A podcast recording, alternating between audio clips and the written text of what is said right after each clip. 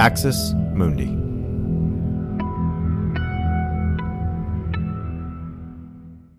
You're listening to an irreverent podcast. Visit irreverent.fm for more content from our amazing lineup of creators.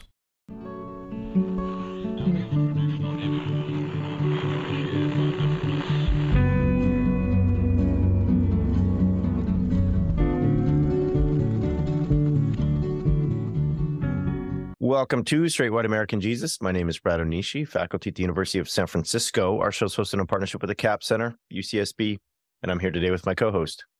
I'm Dan Miller, professor of religion and social thought at Landmark College. Uh, good to see you, Brad. I know you're you you got some some friendly little bug making its way around your family, so I'm glad you were able to crawl out from under the covers long enough to uh, to do this today.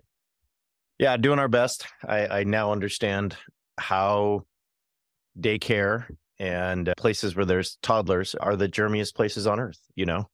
Like I take my daughter to daycare.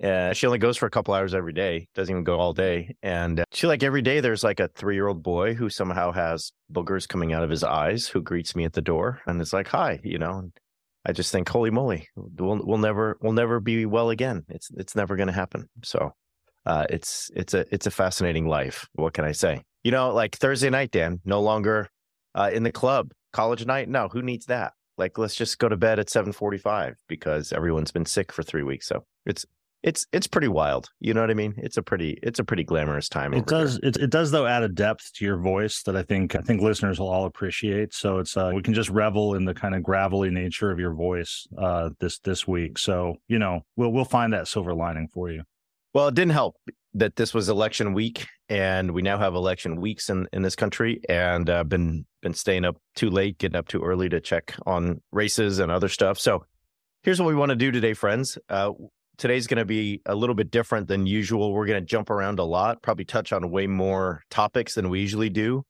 Uh, and that's just because we want to try to get in as many kind of comments on elections and results and themes as possible. And we also are very cognizant of the fact then in one week we will be in Denver talking about this very thing with uh, a bunch of experts and journalists and scholars.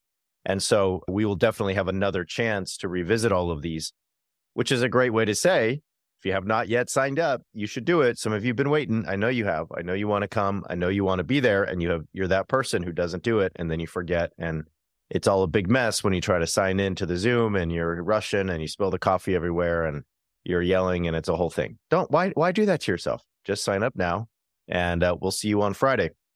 If you need any information, it is is it all of it is at bradonishi.com slash nationalism. And uh, we can't wait. We'll be uh, Dan this time next week. We'll be in Denver, and uh, it's going to be really good. So, all right, let's talk about uh, four categories. Dan: the good, the bad, the ugly, and the hopeful. So I'll start with you let's start with good. Give me one one thing from this week uh, that was good. I guess I should stop and say. I mean, I, I'm like so I'm so like deep in the weeds on this stuff. I should stop and say, friends, it was election week. If you haven't been following, the kind of main takeaways are that the Democrats did way better than they thought. Uh, it looks like uh, it's not completely settled that they will keep control of the Senate. Uh, their losses in the House were less than predicted. Now, they will not have control of the House, and I think we need to talk about that. Some big wins in governor's races, some big wins in state races, uh, but also some losses and some discouraging things and some bad things and, and that kind of that kind of deal. So we want to go beyond just the themes and the trends and the the headlines and and get into some of the details. So Dan, uh, what do you got on the side of good?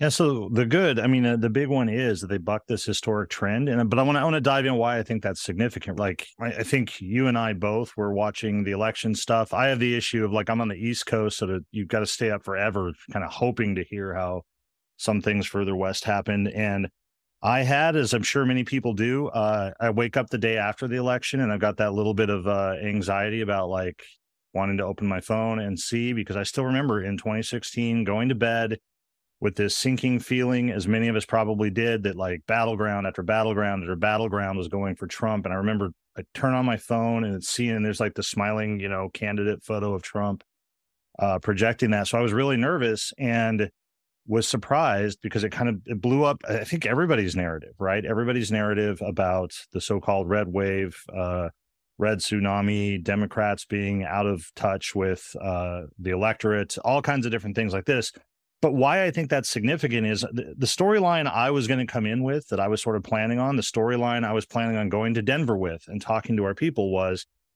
it's like the closest thing to a natural law of american politics that you have that in the first term of a president, right? So in this case, Biden, they have big losses in the midterms. It's it's like a it's it's almost like a, a natural law of American politics. And so my, my question was going to be like, how much do we really read into this? Every election cycle, we talk about how the issues that mattered and this and that, and you know politicians being out of touch. But this happens sort of anyway. And instead, we got something different. Now, as you you said, and we'll we'll talk about this as we get further along. But Democrats are almost certainly going to lose the House. They might keep the Senate, but it's still going up as sort of a win. But more than that, like bucking this historic trend, they didn't have the big losses that are typical, and that's a significant storyline. To me, that's that's more significant than had lots of Republicans flip seats and so forth, because that's what we expect to happen. Forget what the who the candidate is, forget who the issues are if you're a betting person, you could go and put down money on that happening and you're usually going to win, but not this election cycle. And so that was something I thought was good. I hope it portends at least something positive for for 2024, but that's like, you know, lifetimes away uh, in terms of political consciousness. So it's the big obvious point, but I, I for me, it's more significant than it might seem precisely because it disrupts uh, that trend, which is why you had Biden going out and kind of declaring victory, despite the fact that so many races are uncalled and so forth. So I'll start with that. It's a big overarching one, but I think it's worth noting. Thanks for listening to this free preview of our SWAJ episode. In order to get access to the full episode and so much more, become a Straight White American Jesus premium subscriber by clicking the link in the show notes. It'll take you like two clicks, I promise. In addition to getting access to this episode, you'll have access to the entire SWAJ archive, over 550 episodes. You'll also get an extra episode every month, ad free listening, Discord access, and so much more. All that for less than six bucks a month. And it helps us keep our flag up, and continue to safeguard democracy from religious nationalism, extremism, and rising authoritarianism. Check it out. It's not hard, I promise.